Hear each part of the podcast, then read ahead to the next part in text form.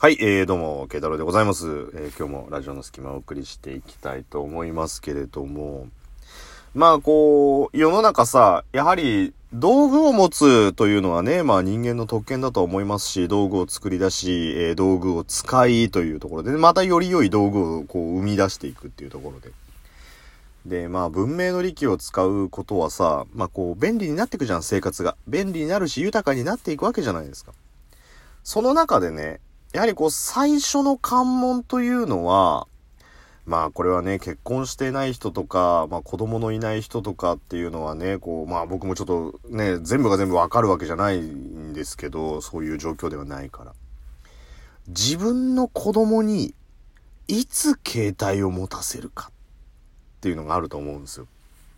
まあ携帯電話って通信するための手段だからさ、通信が必要になるタイミングがまあ多分ね、一般的にはさ、こう要する時なわけじゃん。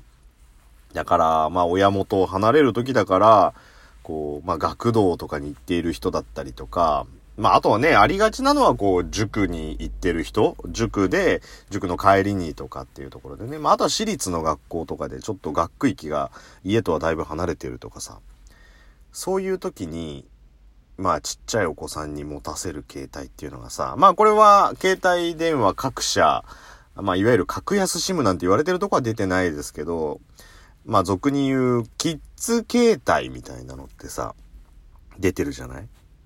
だからそのね、機能を最低限にしてコンパクトにしてなんてね、ものによってはなんかこうブザーがついてたりとかするからさ、万が一なんかあった時にそれ引っ張ったらピヨピヨピヨピヨピヨピヨになって、でまあそれはおそらく早いといつなんだろう、小学生ぐらいからなのかな。まあもし幼稚園で持たせんのかっていうことはあると思うんですけど、でね、まあ幼稚園から小学校低学年から中学年ぐらいまでなのかな、最初に持たせるとしたら。まあちょっと広めのバンドですけどぐらいに、まあ塾の帰りだなんだっていうところでさ、キッズ携帯っていうのを持たせると思うんだけど、そのキッズ携帯をいつまで持たせるかっていうところなんですよ。逆にいつから持たせる、いつからキッズ携帯を持たせるかっていうのもあるんだけど、いつまでキッズ携帯を持たせるんだっていうところでね。でさ、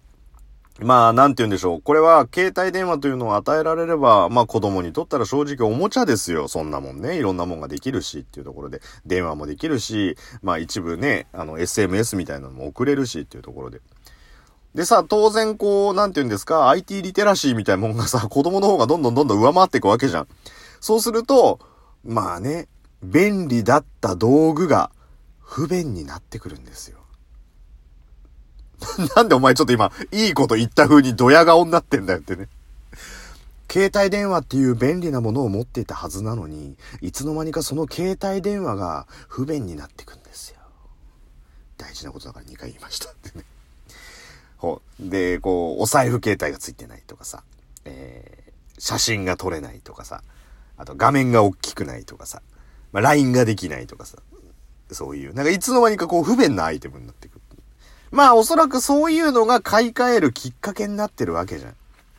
でね、まあ量販店とかの携帯コーナーなんか見るとさ、まあこれからの時期、年末からこうね、春先っていうのはこう新生活を迎える人が増えていくわけですから、なんかこう子供のね、こうさ、なんて言うんだろう、中小企業が大企業に対して、うちの部品はどれだけ素晴らしいかとね、そのうちの部品が使われることによってっていうね、そのシェアがうちで 100% 取れることによって、中小企業であるうちは息を吹き返すとね、今まで頑張ってきた技術だけは手を抜かずに頑張ってきたこの中小企業が、このとんでもない大企業に拾われることによって、こう社員たちを路頭に迷わせることなく、なんならこう莫大な収益が得られるっていう時の社長のプレゼンっていうのはもう半端ないと思うんですよ。我が社の技術は他には真似できませんっていうところで、もうさ、それぐらいの、だってもうさ、後がないわけじゃん。社長にとったら。もうその技術だけで今までやってきたから、その技術を使ってもらわないとっていうね。もうそれぐらいの力説を子供がするんだよ。今、この携帯じゃないとダメなんだよっていうね。もう。iPhone に切り替えないとダメなんだよ。もうみんなスマートフォンだからっていうね。もう。みんなスマートフォンだからって言った時の親の切り返しは、でもなんとかくんって二つ折りの携帯使ってるよね。なんていうところのね、もう攻防戦だよ、もうそれは。大企業の社長バーサス、技術を持っている中小企業の社長みたいなね。もう我が社だけなんですつった時、でも、先日視察で行った中国で似たような技術を見つけたんだよね。ギークーみたいな感じでさ、もうこれがないとダメなんだよ、つって。もうキッズ携帯じゃダメなんだよ。この iPhone か Galaxy か Xperia じゃないと LINE ができない。今店員さん言ってたけど、この二つ折り携帯も LINE できるらしいわよ。ギークー。それはすでにリサーチ済みだけど、つってね。チキショ、この母親、妙なところで知識をつけられやがった、みたいなさ、そういう必死なこう攻防戦があるわけじゃん。便利になりたいからって。で、まあね、こう、必死の中小企業の社長の訴えが、こう、社長に届き、見事契約を結ばれることもあれば、単価が高いから似たような技術、シンガポールで作ってもらうことにするよ、なんつってね、もうその中小企業が朽ち果てていくっていうね、もう、そういう、まあ、こう、二極化していくと思うんですけど。でも、それはね、結局いろんなことしたいっていう、まあ、子供の欲求なわけですよ。でも、なんか、伝えたい思いがあれば、そんなことはね、必要ないなと思ったんだけど。今日さ、こう、まあ、ちょっとこう、自分の中で勉強するので、またちょっと、なんていうんですか、飲食店でぼーっとこう、まあ、ファーストフードでさ、一人でこう席座ってこう本読んでたんですよ。そしたらね、隣、まあ、こう割と席と席の間隔がすごく密着したから、隣に女子高生がいたんです。高校2年生。なんで高校2年生って分かったかっつったら、教科書に、何々高校2年何組って書いてあったからっていうだけなんだけど、その子が一生懸命勉強してんのよ。で、こう、なんて言うんだろう、こう、女子の中で格付けするんだったら、中ランク？まあ、上中、下っていう表現は違うかもしれないけど、まあ、いわゆる派手めのグループと、すごくこう、なんていうの？お化粧とかさ、そういうところに興味がある子と、どちらかというと、こう、物静かなおとなしいタイプと、の、ちょうど間にいるぐらい。なんか、そのグループの一部の子はギャルっぽい子と友達だし、一部の子はその、ちょっと物静かな子と友達だし、みたいな、その中ランクぐらいの女の子がいてさ。その子、キッズ携帯持ってんだよ。でね、キッズ携帯で、こう、SMS を必死に送ってんの。で、多分ね、もうあまりにもその光景が、ちょっと僕の中でも異質だったからさ、もう女子高生ぐらいだったらもうスマホ持ってないとみたいな感じで SMS を送ってんのね。でさ、キッズ携帯の SMS ってフリック入力とかできないのよ。もう50音が下にドーンって出てくんの。あいうえをかきくけをさしすせそっていうなんつうの小学生の雑誌とかに出てくる勉強を50音覚えましょうポスターあるじゃん。赤い葉っぱ、彩る山々、歌方の夢を見せてくれたあの人の、笑顔はもうそこにはない、大